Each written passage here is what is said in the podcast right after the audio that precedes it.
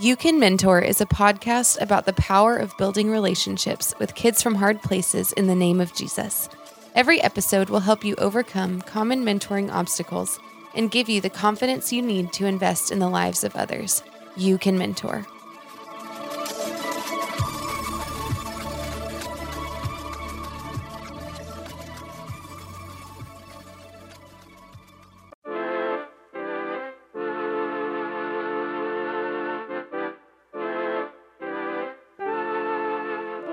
Mentors and mentoring leaders. Zach Garza here with the You Can Mentor podcast. I got three things that I would like to ask of you today. Number one, if you are a mentoring organization and you would like to be on our podcast or learn more about the best practices of mentoring, please reach out to us, www.youcanmentor.com. You can send us an email, Zach, Z-A-C-H, at youcanmentor.com, or Stephen, that's with a P-H, at youcanmentor.com. You can also find us on social media give us that DM and we'll get back to you. We just want to get to know you and we want to learn more about what you're doing in your communities to advance mentoring. And we believe that interaction leads to innovation. So let's work together and advance the kingdom through mentoring.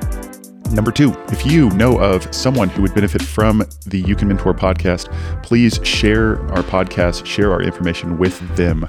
That would be super helpful. And then lastly, if you could rate our podcast on Apple Podcasts, give us that five star. It will help spread the word about mentoring and the You Can Mentor podcast because we really do want every mentoring org in America who is trying to make disciples through mentoring to know about us. We want to get to know about them so we can learn from them and work together to help kids reach their full potential. So that's what I got. Please do those things. Reach out to us, share, and rate.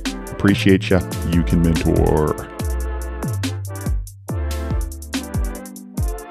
Well, well, well, well, well, well, well, welcome back to the You Can Mentor podcast. Wiki, wiki. I'm going to, John, try the introduction again. Try it. Just do it. Off the cuff, go. Hey there, everybody. That's all I got. welcome to the You Can Mentor podcast, where we're really bad at introductions and kicking this thing off. But Yeah. today, we're back. We're back. Yeah, We missed last week. Sorry about that. you traveled. I traveled. John's wife is sick. Goodness. I, we, it sounds kind of flippant, but she's been in the hospital. She, yeah, she spent two days in the hospital. And, you know, just sometimes life happens, Life. but we're back. So it's good. Yeah. What are we talking about this whole series, John? We're talking about identity. We're talking about purpose. We're talking about community. We call those the pillars of mentoring.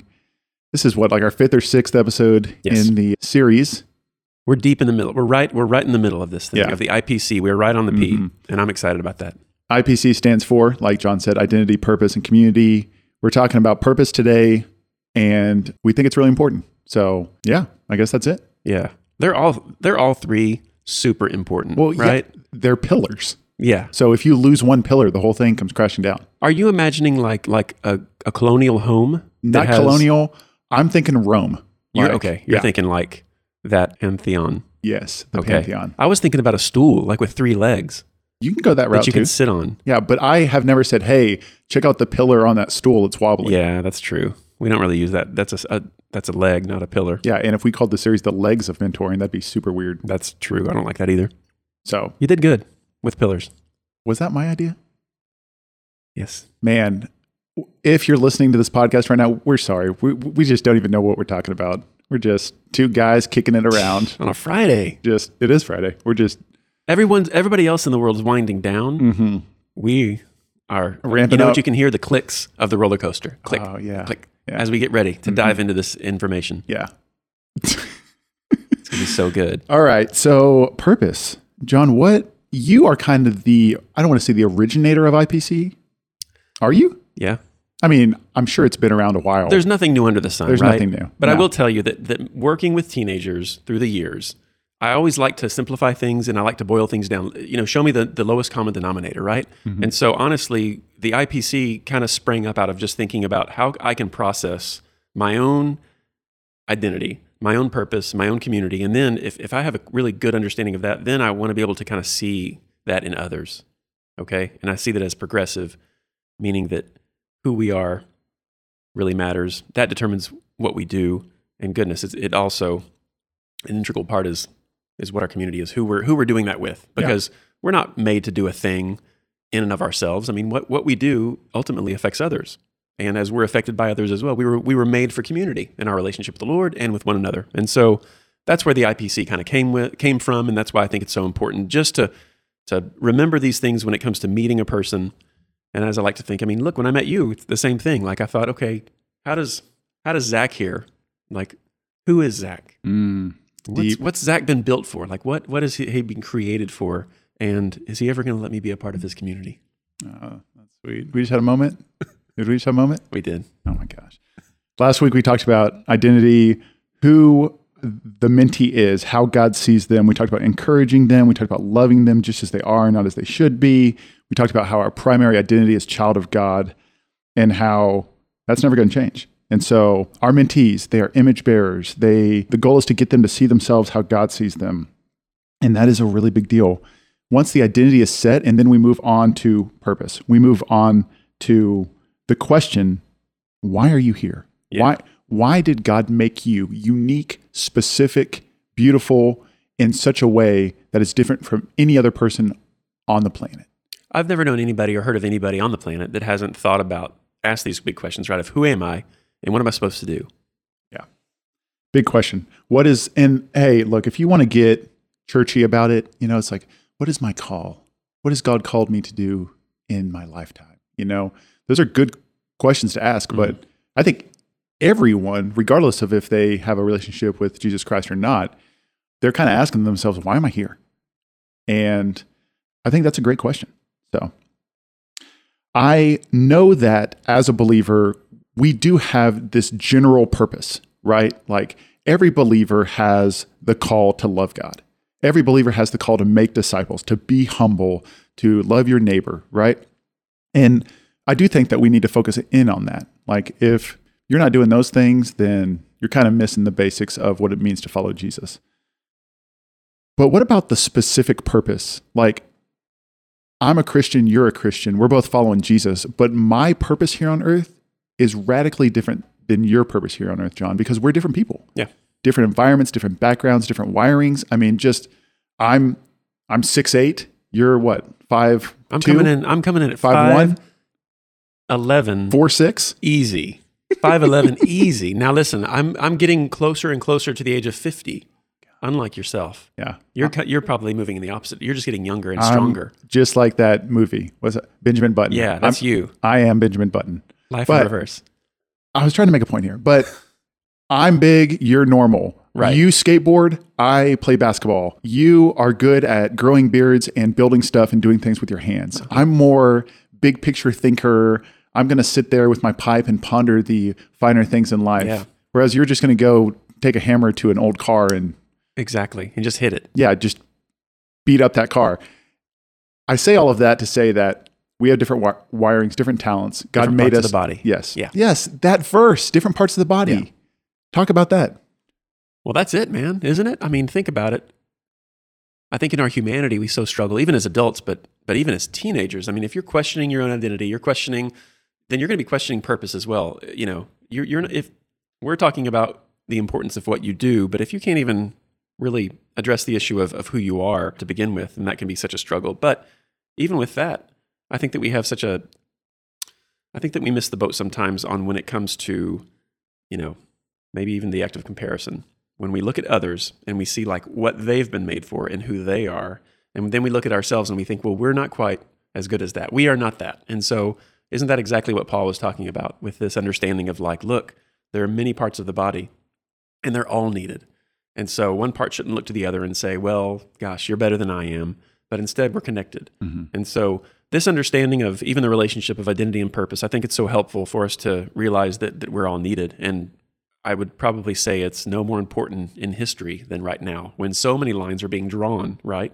And I think so much comparison is happening that we say we really need each other. And like, thank God that we are different. Thank God that we are wired in a different way because the kingdom of God needs all of these different types in order to communicate grace and love to one another and to serve each other That's right. all the more important, I think, that we, even if it comes down to as a mentor to a mentee, just being a different type, that's really okay. We're not, I don't think that we're called 100% to only relate to those who are like us, okay? If you run a board out there, and if I were to look at your board, or running a nonprofit, and, and then look at your leadership, if I'm seeing only one personality type across the board, I'm thinking, you know what? You guys are going to have some blind spots here. So I always, with ministry and with leadership, I always valued those different parts of the body, right? Because that's how we really have a better comprehensive look at what at what leadership is and what growth as an organization is as well. So it's it's vital to the church and I think to society as well to understand this and to get this, to get this right. And all of us have a different representation of Jesus that we are presenting to this world. So you might be more creative, you might be more compassionate, and Jesus shows off his compassion through you. I might be more passionate. Well, Jesus shows off his passion through me. And I think it's our job as mentors. This is where I'm going to connect the dots as mentors. What a great opportunity we have to unleash how the Lord specifically made your mentee so that they can make the greatest impact for the kingdom as possible. So it's our job, once the identity is set, hey, mentee, here's how God sees you. Let's try to get you to see yourself how God sees you. This is who you are. You're a child of God, all of these things. Once they know who they are, then it's, hey, this is what you were made for. And I just think that there's nothing more powerful on earth than a follower of Jesus Christ who is confident in why they're here on this earth and are intentionally walking out in their gifts to change their home, their community, their city, the world based on how God specifically made them. Absolutely. And I mean, just like for example, if you as a mentor pick up that your mentee is good at math, okay, well, take that skill, take that talent, and steward it well so that they can become an accountant that can one day advance the kingdom of God in their own unique way. If they're good at sports, okay, let's let's take that talent and let's say, hey, God made you this way on purpose. How can you give him glory through sports? Um, and I just think that if we can help our mentees figure that out, figure out why they're here, on earth, figure out their skills, figure out their vision, figure out how to go and live on mission, then that's going to make a tremendous impact on our communities. Absolutely. And you know, remember sometimes it's not as obvious, right? Because I've I know that I've had a student in my student ministry or someone that I've been able to spend some time with and it's not always as obvious maybe what their gifting is or maybe what their preference is, right? And so when you're sometimes spending some time with with a mentee who is a little bit less obvious of what their interests are, you know, how they're going to kind of connect, how how are they going to serve the Lord if they have a hard time kind of thinking about, well, I just I'm not really into this and I'm not really good at that.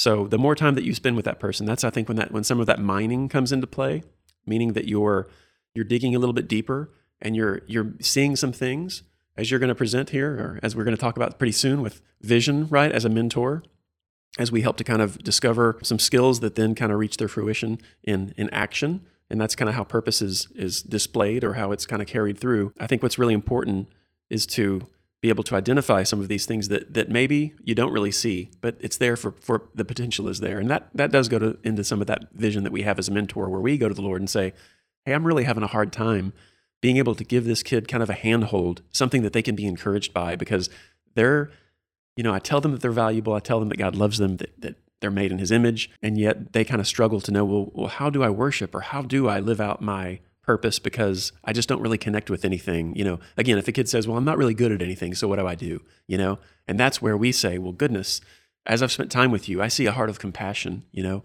you're really a sensitive person and you really care about these people. So, again, that's a real easy way for them to be encouraged as they minister and serve someone else. And again, things can kind of develop even over time as you spend time with your with your mentee. Yeah, if your mentee is a good public speaker, it's easy to say go and become a preacher. If they're a good singer, hey, go and lead worship. But what if they're a good computer programmer, mm-hmm. right? Or what if they're a good artist? Or what if they're good at math? Well, as mentors, we get to kind of connect those dots and be like, huh, let's get creative and let's figure out a way to take your unique specific talent and how can we set you on purpose to use that to better your community, to better your family and to impact or and to advance God's kingdom as well. So definitely. It's a big deal. So today we are going to be talking about purpose and underneath purpose, how to kind of figure out what your mentee's purpose here on earth is. We're going to be talking about three things. We're going to be talking about vision, which is why are they here on earth? What is God calling me to do in my lifetime? We're going to be talking about skills, which is helping them identify their personality, their gifts, what they're good at, and then how to give them tools and knowledge and to create a safe environment where they can kind of sharpen up those skills. And then lastly, action, how to help them live on mission for others. So vision. So wait a minute. Oh. Don't mean to cut you off here. No, no, please. Are you telling me that there there are sub pillars under this one pillar? Yes. What does that mean? It's not sub pillars. Maybe they're like p- posts A holding post? up the pillars. Okay, so each pillar is made of no. We It's- haven't. No, I don't, I don't want to dig, dig us a hole here. It's almost like a tent stake, Oh, okay. you know, Okay. like So the Uh, pillar of purpose is actually comprised of the three posts. oh, Okay. we're getting Vision, skills, action is if I'm hearing you right. yeah. Well, you came up with these, so you might be hearing me say them, but you made them. I don't know if I did. You did. we talked about this morning Okay. over text. You sent o- you sent over the Oh yeah, I sent a emoji really with the lightning bolts, Yeah. and I was that like, "Hey, good. what was that?" our text you guys. If y'all could just read, if y'all could be the fly on the wall of our texts. Guys, it, here's how serious this podcast is. I send John a text at like nine o'clock last night. Hey, man, want to do a pod tomorrow? And you're like, yeah, here's some things that we should talk about. And now we're here. Yeah. So, Just imagine if we spent weeks gosh, actually preparing could be so much better. so much better. Okay, here we go. Let's hop into purpose here. John, I'm going to read a sentence and you, you tell me what this means. Awesome. Okay. A clear purpose results in satisfaction and accomplishment. A clear purpose results in satisfaction and accomplishment. Yeah. All right, so I want you to get this this narrative of just maybe a little bit closer to home. Let's say it's your family, okay? You're a parent, I'm a parent. When we think about what parenting looks like kind of in the early years, you're you're doing a lot for that kid, right? You're meeting needs and you're not asking a whole lot. I don't know about you, but but you know, when my son started walking, I didn't say, "Okay, hey, don't forget on Monday, I need you to take the trash out." Okay? That would have been inappropriate. However, we all get to kind of a time in our parenting years where we realize that not only am I, am I to do these things for this person, not only am I to meet their needs and show them that I love them by kind of constantly serving and giving, but also there's, there's a certain time when we get, get to kind of turn the corner a little bit and we say, you know what? In order for this person to realize just how valuable they are in this family, I get to do a really special thing as a parent. I'm going to give them a responsibility. So what I was able to do with my, let's just say with, with Levi, I was able to say, okay, listen, on Monday, the trash comes. So remember, I need you to get the trash out to the curb. There's something really important about that. Something really important about giving that sense of responsibility. Now, could I continue to do that for the rest of my years and his? Absolutely. However, when I give that responsibility to my son, I'm, I'm telling him this is how you're valuable. And this is how you not only serve yourself and show your worth and your value, but also this is how you get to serve the rest of us. And so it, it cannot be overemphasized, I think, when it comes to showing care for someone that when you give them a job, it really speaks to their heart in a way that that that can't be met by continuing to buy them more things, right? Or continuing just to kind of see to their needs. There's a need in, in, in all of our hearts, and that is for the need of purpose. And so, as a family member, as a parent, that's what you would do.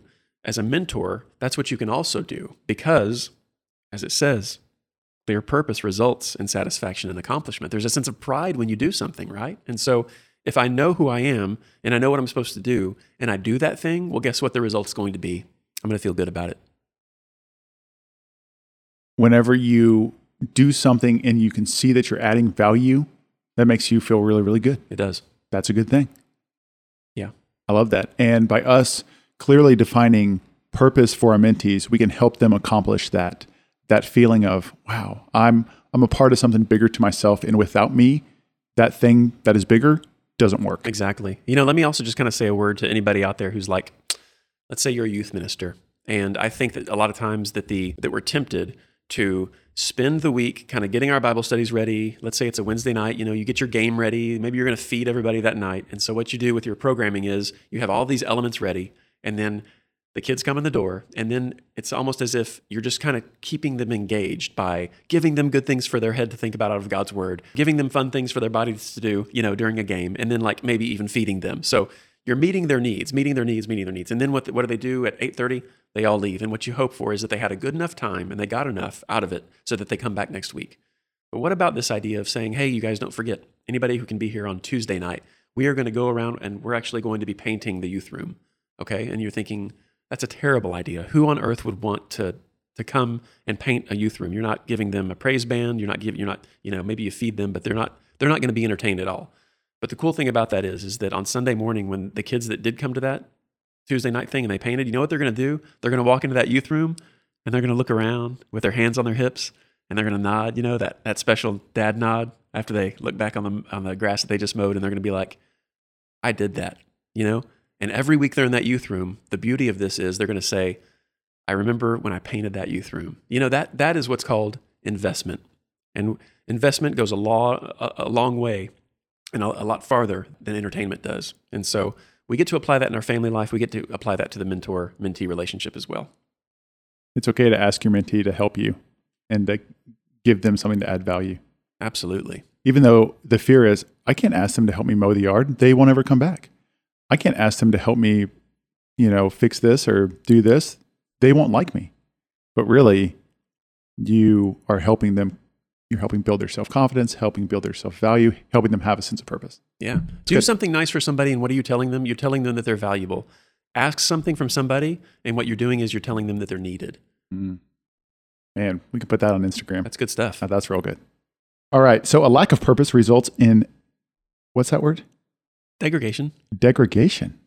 I'm sorry. So I know smart. it's four syllables, and it's I, lack of purpose results in the degradation of hope. Tell right. us about that. The breakdown of hope, right? Yeah, yeah, okay, yeah. listen. What are we if not a people of prayer and hope as a believer, right? We we communion with God, but also we are a people of hope. And what is hope? Hope is the substance of that which is not even experienced, right? But it's something that we're that we're looking forward to. Okay, mm. so we are a people of hope. What do we hope for? We hope for Christ to return and for all things to be made new again, right? Yes, yes Lord. He came as Savior first. He will come back as warrior, and so and he came as servant. He will he will come as as King, and so this is what defines us as as Christians. So when we think about the importance of purpose, I want you guys to think about the idea of of really what's taking place in a lot of prison situations and throughout history. How do you break a person? How do you really get to some to someone in order to be able to kind of break their spirit? Well, I don't know exactly what generation this was, but there was a time when I've heard this analogy before and I think it's pretty pretty fun. Well, it's not funny, but it's interesting. The idea is get the prisoners out in the yard on Monday and they have this huge pile of rocks. And you tell them, "Okay, today's work is going to be you're going to move this pile of rocks from this part of the yard over here into this part of the yard. Okay? They spend all day moving all these rocks. They are worn out by the end of the day, but they've accomplished this, this, this work. They go sleep through the night. Next morning, they get up, they're brought back to the same yard, and you know what they're told to do? Now move that pile of rocks that you moved from that location back to where they were the day before.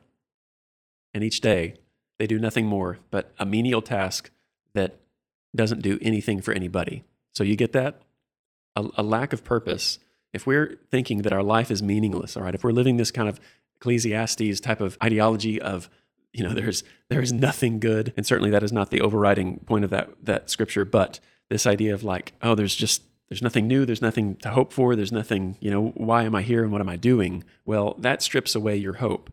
And we want to be careful of that with our mentoring to understand that there are some people who are living without hope.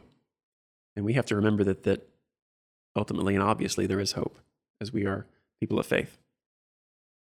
I mean, if there's no hope, what is there? Like mm-hmm. you're you're just that's that's when it leads to depression, that's when it leads to isolation, that's when it leads to what's the point? It's not ever going to get any better. This is the hand I've been dealt. There's nothing I can do about it. And just that and I I just think about so many kids today who just have no hope. Just it's always going to be this way. And that's a really sad thing to see. Absolutely. So we want to combat that. Yeah, these these times are hard. Being a teenager is just hard anyway. But that is why it's so important that mentors who say, "Hey, look, I know where you're at, but listen, I've been where you are as well." And it, it gets, gets better. better. Got it. And That's we it. just jinxed each other. We did. Pinch poke, you owe me a Coke. I'm not putting that on Instagram. That's weird. Pinch poke, you owe me a Coke. You know that, right? No. Never heard that before in my life. Is that some kind of like weird thing That's from when, Houston? When it jinx, when you jinx. No, I just say it's a pinch poke. You owe me a coke. No, I just say jinx one two three. That's what you do. Yeah, and then the other person can't talk until you like do something. Yeah, yeah. Well, that's what they did on one part of the Mississippi. If you were raised on the oh other part, gosh. you pinched and poked. Okay, pinch poke. So, how do we as mentors help mentees discover their purpose? How do we help them grow in confidence to quote unquote kind of try on their purposes. Talk about that. So this is where we kind of go back to Second Samuel with David and Mephibosheth, okay? Who? David and, and who? Mephibosheth. For a while, we had it up here on the board, and I always liked that. But now there's all kinds of really cool strategy stuff going on for your organization. Mephibosheth. You got it, Mephibosheth. Man, I've been saying Mephibosheth all day, every day. That's so good. That's all I do. Just sit in my room and say Mephibosheth. So you'll remember David calls Mephibosheth into his presence. The first thing that he says, he, he identifies him, Mephibosheth, exclamation point. Identity. Identity, that's it. But then what does he do next? He says, Listen, you are the son of Jonathan, whom I love more than anybody on the earth. And what you've been doing is you've been living your life in hiding. You have been living outside of your identity, and, and therefore you've been living outside of your purpose as well. So not only are you Mephibosheth, son of Jonathan, but you are Mephibosheth, the ruler. And so what I'm going to do is I'm going to reinstate the land and the people that are going to be under your leadership. And this is what's incredible because when you think about Mephibosheth's life at this point, he has been hiding out. Mephibosheth knows nothing of what it takes to rule the land or to rule the people. But here it's very interesting that David reinstates his purpose to say, This is what you are going to do. So is David going to set him up for failure because he, he lacks the experience and, the, and obviously the, the confidence to do so as well? I believe that he does something really important. And that is because, as he says, and daily, Mephibosheth, I'm going to invite you to my table and we are going to eat together. And so when you think about what, what David was doing there, he's, he was in, in turn saying, I'm going to show you what leadership looks like. You are going to struggle. I know you will, um, because you have no idea what you're doing. However, I do. And so I'm going to show you what it means to rule a people, what it means to rule a land. I'm not going to hang you out to dry. Instead, I'm going to give you a relationship. And that's how that's how a mentee gets to try on purpose, right? That's how by taking on some responsibility, by being allowed to fail, and then and, and being able to review just on a on a daily basis what that looks like. We as mentors get the chance to give our mentees opportunities, opportunities that they would never have without us. We get to present them an opportunity to step into something that is a little bit out of their league. But how else are they going to learn? And then we get to allow them to fail. We get to give them space. Hey, I know that you don't know how to ride a bike, but I'm going to teach you. And you're going to fall down. But don't worry, I'm right here with you. When you fail, I'm going to be there to answer your call. I'm going to be there to pick you up. I'm going to be there to encourage you. I'm going to be there to process what you could have done differently. And ultimately, that is how they learn. They're, they learn, they gain confidence, they gain value by doing something that they could never do at one point in their life, but now they get to try it and they get to see, oh my gosh, I'm capable of more than I thought. Oh my gosh, I am learning so much through this process. Thank the Lord that I have someone who's helping me walk through it. It's great. That's it. David and I mean, I I just love that. Like he puts Mephibosheth in a in a situation that he has no experience in. He has no reason to be in charge of people. But David says, "Hey man, I believe in you. And whenever it doesn't go how you think it'll go, we'll talk about it over dinner." Pretty good stuff. Crazy. So, tell us how we know that someone's walking out in their purpose. How do we know when we've kind of quote unquote achieved this? I, it goes to our, our third point that we're going to talk about next week community. Yeah, absolutely. Ultimate purpose really finds its sweet spot, its sweet spot, excuse me, and how the community is affected by it, right? Because our purpose is not just for ourselves. It's not just for us to be able to kind of flesh out our identity, but instead, I kind of always like to think about it this way. If we would imagine that our identity is the very foundation, okay, that our lives are built on, Jesus speaks of the rock, okay, then we understand that our, our, our purpose is that which is kind of built up. So you take a house, you have a foundation, and what you do on that, you put the walls up and you put the roof up. And so that's our purpose. What's really great is that the community is what resides inside that purpose, okay? So if my identity is knowing that I'm a child of God, man, that is a that is a foundation that whatever storm comes by and blows off what's built on that thing, that identity is going to remain because that's eternal. All right? But what I get to do is I get to spend time building up on that foundation a structure that is strong and that is useful for the kingdom of God. And then what I, would, I get to do with that, I get to invite others into that. I get to serve others. And so they actually ultimately get to find shelter in that which God has kind of built my life around. And that's a really kind of special and cool visual to, to be thinking about. But it's the importance of the fact that ultimately our purpose as we are living our lives as God intended for us, it is it will bless others. It, it's designed to. So we get to find community that way. Whenever you have your identity set and you're walking out in your purpose, you are going to impact those around you. You are going to make your community a better place, your family a better place. You are going to add value. That's a beautiful thing. Absolutely. That's why we're here to be salt and light. Great. You got it. All right. So, how do we do this purpose thing? We're going to talk about vision, skill, and action. I'm going to take vision for a second. Get it. Because I love vision. I don't know, but it, it's a dynamic that I think kind of draws the the, Mhm. the listener's Yeah. attention. Yeah. Like Yeah. something's changed here. Yeah. Zach is is bringing me in. Yes. He's, he's close to my ear. He's breathy. Habakkuk 2 2, one of my favorite verses. That whole Habakkuk 2 2, Habakkuk 2 3, man, such a good little section. Yeah. And the Lord answered me, Write the vision, make it plain on tablets, so that he may run who reads it. It's just, we got to figure out what our vision is. What is God calling me to do? What's my purpose here? And then write it on the wall. Like I put my vision, it's hanging on my wall in my office because I want to read it every day. Why? So I can run. Mm. I can run to what the Lord has for me. Proverbs 29 18 says, Where there is no prophetic vision, the people cast off restraint. Some, it even says, the people perish. Without vision, people perish. Mm-hmm. People die. And so we have to figure out what is God specifically calling me to do in my lifetime with the hand that He has dealt me, with the skills that I have, my experiences, all of that good stuff. And what a great opportunity we have as mentors to help our mentees figure out their vision, God's vision, right? I, I have a plan for your life, a plan to do what? To help you prosper, not to do you harm. So, how do we do that? Well, we ask a lot of questions. We can ask a ton of questions. And I understand that this is going to be harder to do if your mentee is younger because, like, you're not going to hang out with your mentee who's six and be like, hey, tell me God's call in your life. Right. And then he's going to be like, you know what? I feel like I'm called to the mission field because of how I'm wired. but so this this might be something for some of the older mentees, but you can start to see where I'm starting to go with this. But Definitely. what are your mentee's core values? Like, what does he or she believe at the core of their heart? What are they super passionate about? What is just if if you do this to me, or if you you know if you go against this value that I have, it's just gonna rock my world. Like I am going to be either really offended by it. I'm not going to let it go.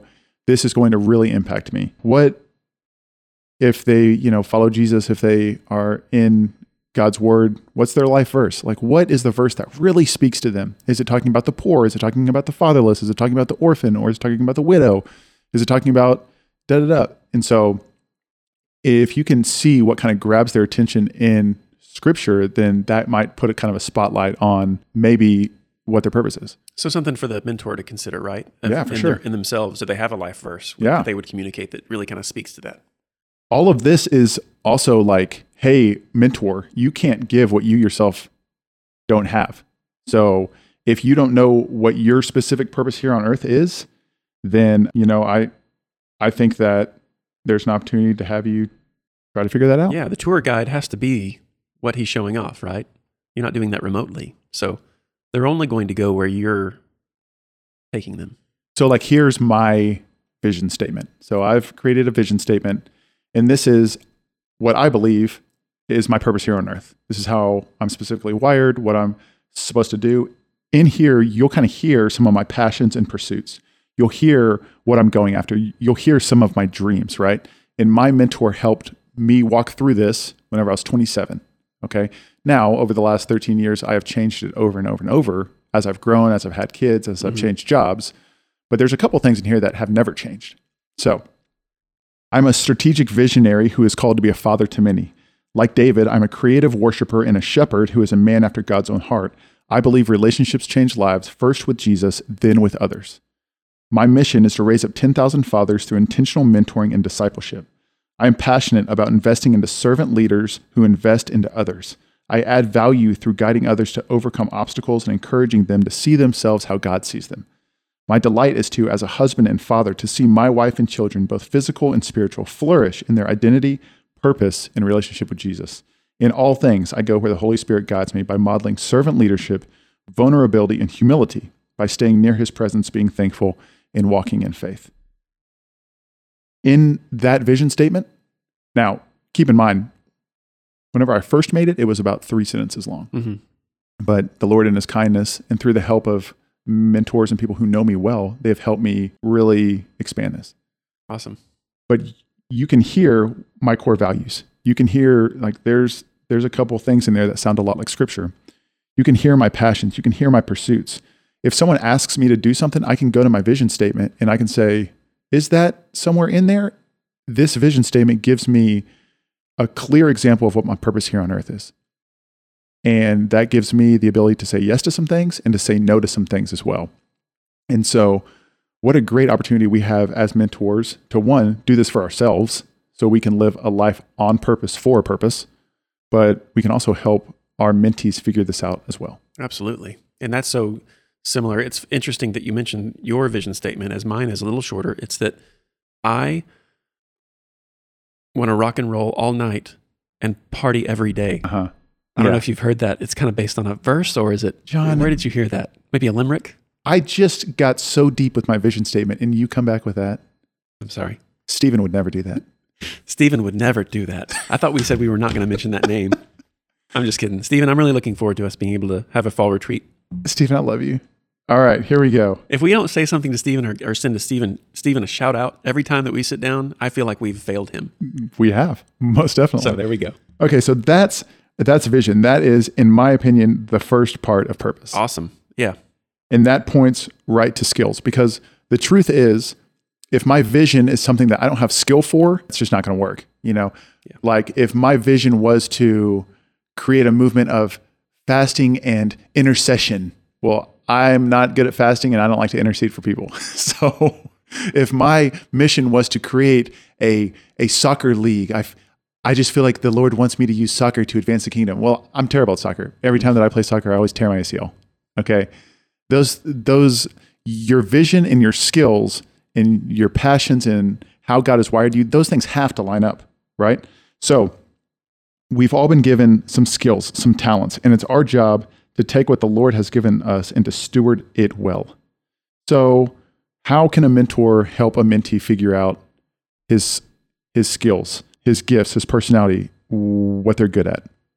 Yeah, man, this is where the rubber meets the road, right? And absolutely, we can get real flowery with our vision and we can make it sound great. Which mine sounds great. But it's but it's really powerful. Like and those words that you use, you know, again, I say this a lot with handholds, but that's what I hear. That's the uh, same thing with with middleman wanting to do those just understanding that every word that we use to describe the organization needs to have some power and, and understanding and be able to to, un, to make it make sense so skills when we talk about what we're doing i think that this is really where it's important to think about this and I, I haven't really asked you about this but i want to kind of pick your brain what do you think about this idea of work as worship work as worship i think that we have a funny relationship when it comes to work the word work and maybe our job right and this is really what we're talking about with purpose it's it's occupation. It's it's what we're occupying our time with, right? Based on who we are, it's what we do. So, I mean, look, what was the first occupation? Can you just tell me what was the in in the history of mankind? What was the first thing that that a person was was told to do? What was my first occupation? It was working at Tom Thumb. Is that right? Yeah, Are I you a sacker? Yeah, I was a sacker. Awesome. But what was Adam's? Yeah. What was his job? To cultivate the land, right?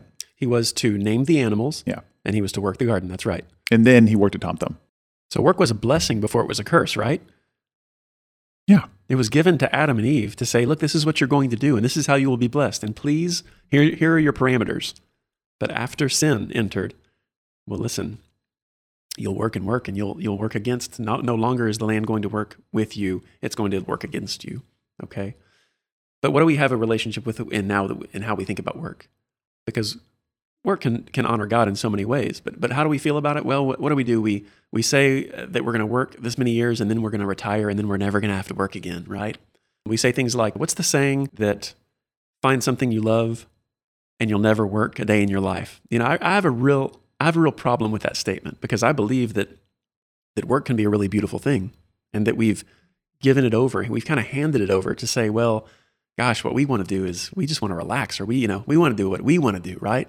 But when it comes to, well, we want to do what God wants us to do, that involves work. And work is a really special, and beautiful thing. The work of our hands, the work of our minds. This is where purpose is really fleshed out. And this is where skills is found when we give a kid the opportunity to learn how to do something, to be exposed to something. And maybe maybe they don't love it. Maybe they don't automatically connect with it and say, "Well, yeah, this is definitely what I want to do the rest of my life." But it still gives them some perspective and it gives them some some experience, and I think that can be a really really special thing.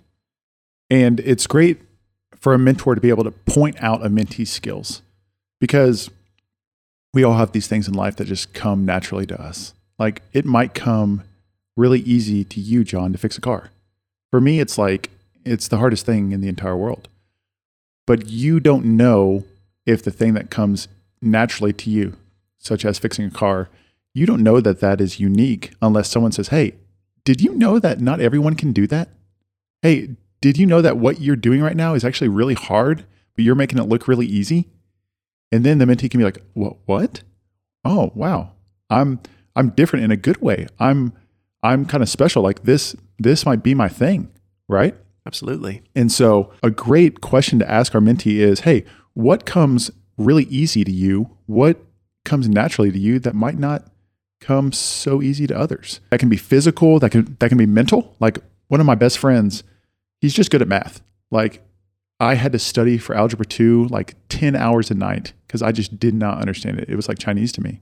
But for him, he could literally sleep all day in algebra 2 class, wake up, take the test, and he made 100. And I was just like, Mm. Dad, you rascal.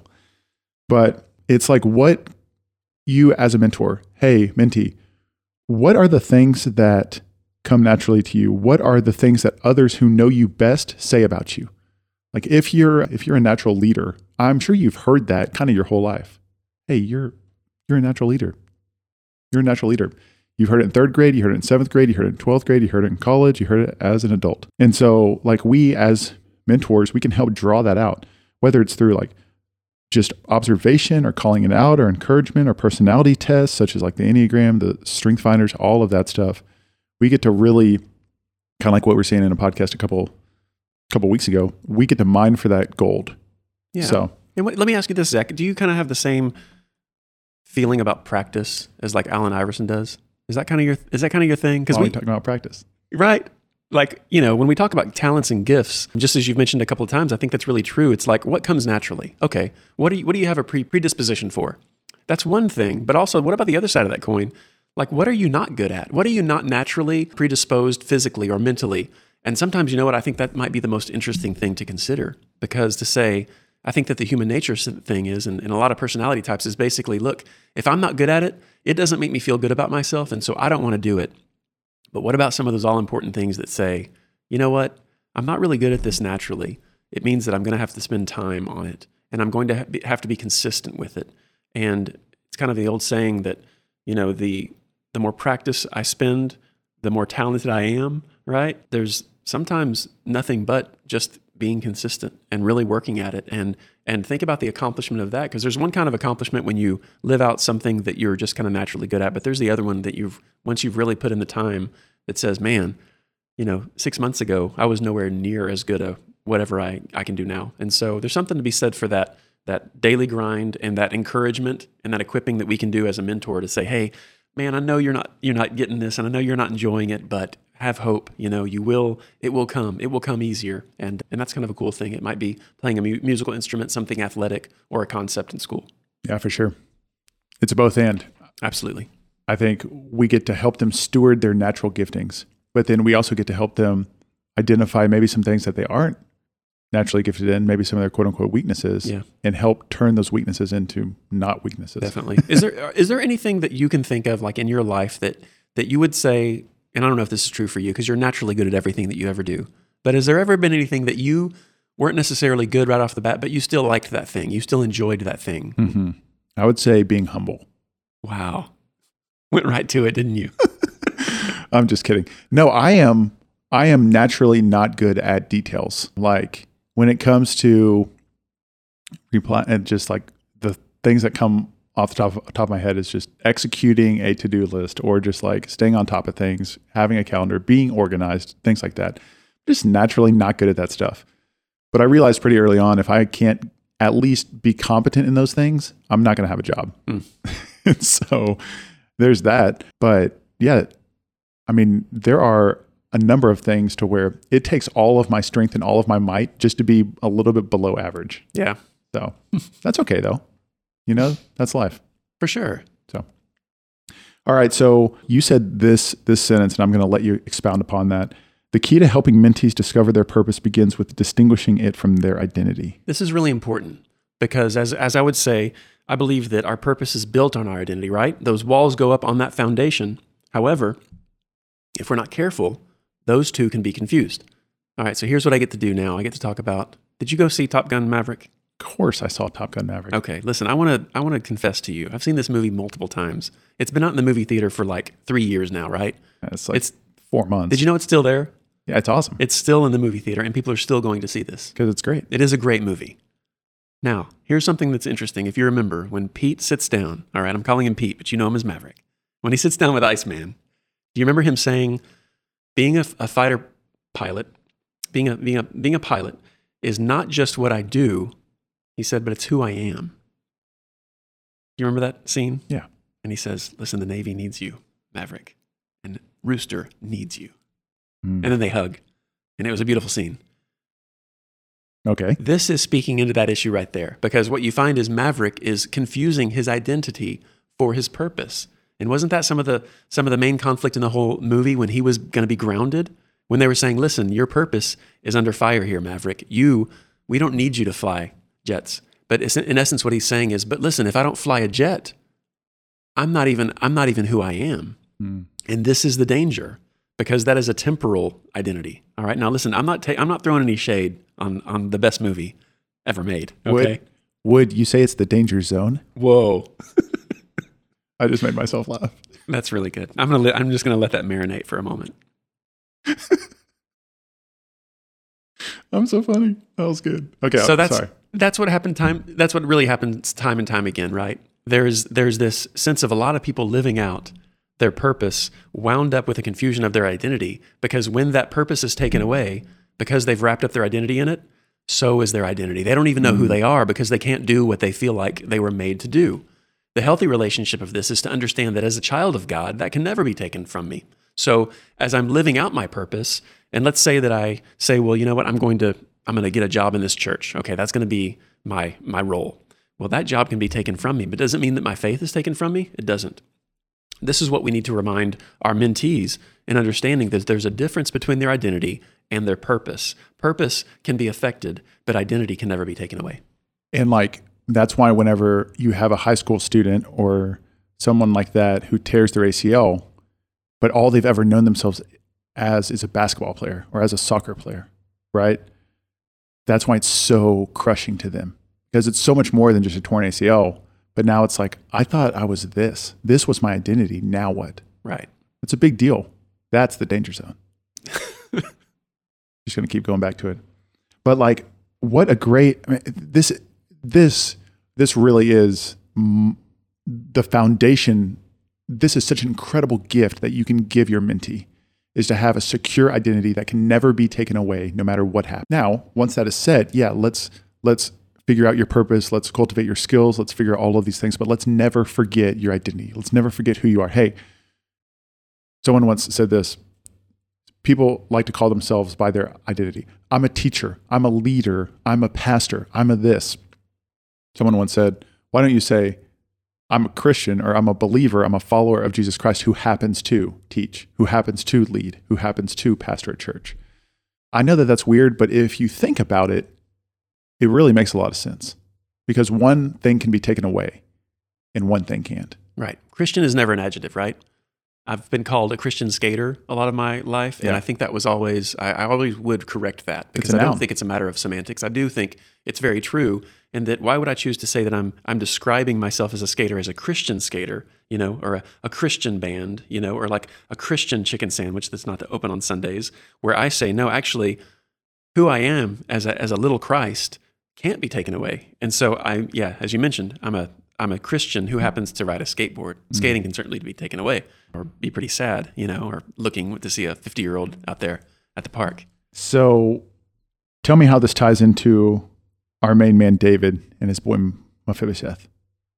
Well, again, understanding that he was able to identify Mephibosheth for who he is and then reestablish his his job, his role, right? So understanding that there, that there was a difference and that identity was that much more important. So again, based on who he was, then okay, well now we're going to reestablish what you're going to do. The do comes after who you are. It drives it, right? Identity drives purpose. So it is the very foundation. And once your identity is set, which that might take a while.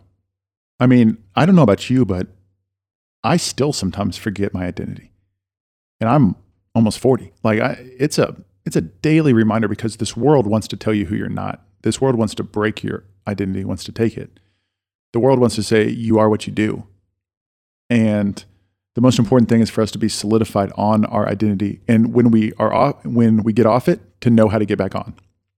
But then once we realize our purpose, why we're here, how God has uniquely created us, uniquely gifted, wired, put us in situations, environments, families to help us advance the kingdom in our own unique way. Once we know that purpose, why we're here on earth, then we can start doing the action.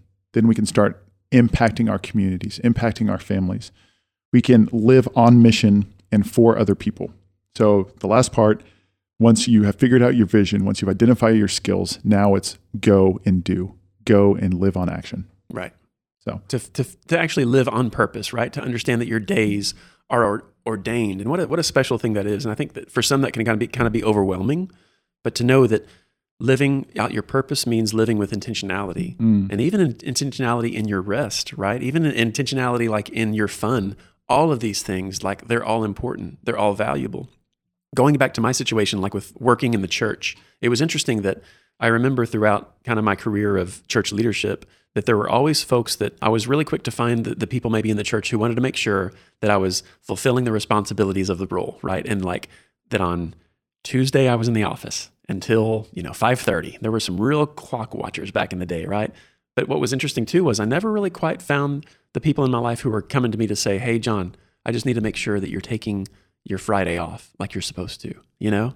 And that is just as much a part. And so I would always want to encourage those in those type of roles to say, "Hey, make sure that you're as im- that you're taking as serious your days on, you know, that you're also being very intentional with your days off, with your time of rest and with your time away because that kind of fortifies your on time."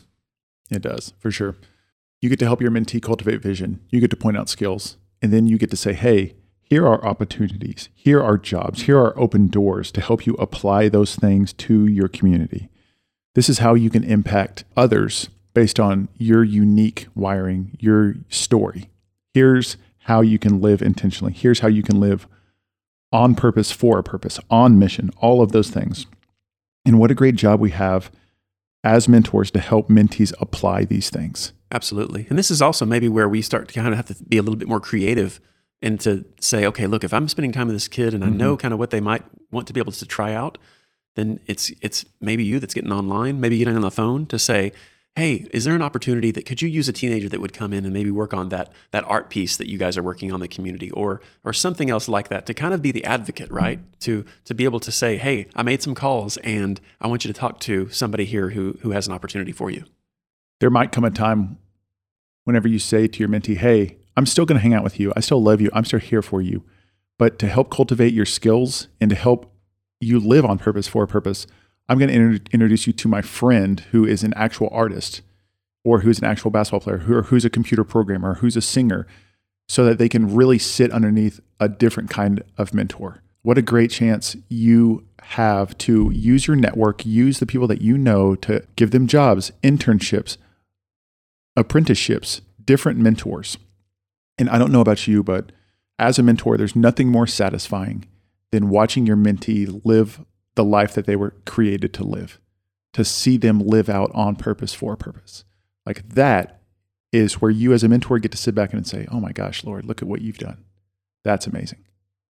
And I think that that should be, man, I hope that every mentor gets to experience that. I know that that is kind of rare and that's special, but man, what an awesome thing to aim for.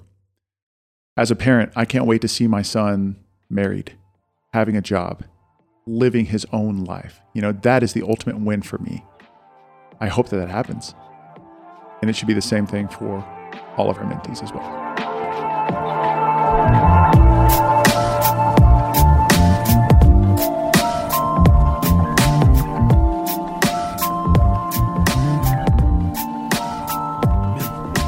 Great. All right. IPC, identity, purpose. Next week, we're going to talk about community, purpose, vision, skill, action. Stay out of the danger zone. What else do we talk about? I think that sums it up, man. It's great. All right. John, Awesome. great job today. If you enjoy this podcast, please share it with a friend. Feel free to holler at us, social media, email, zach at youcanmentor.com, Stephen with the PH at youcanmentor.com. We really want to hear from you.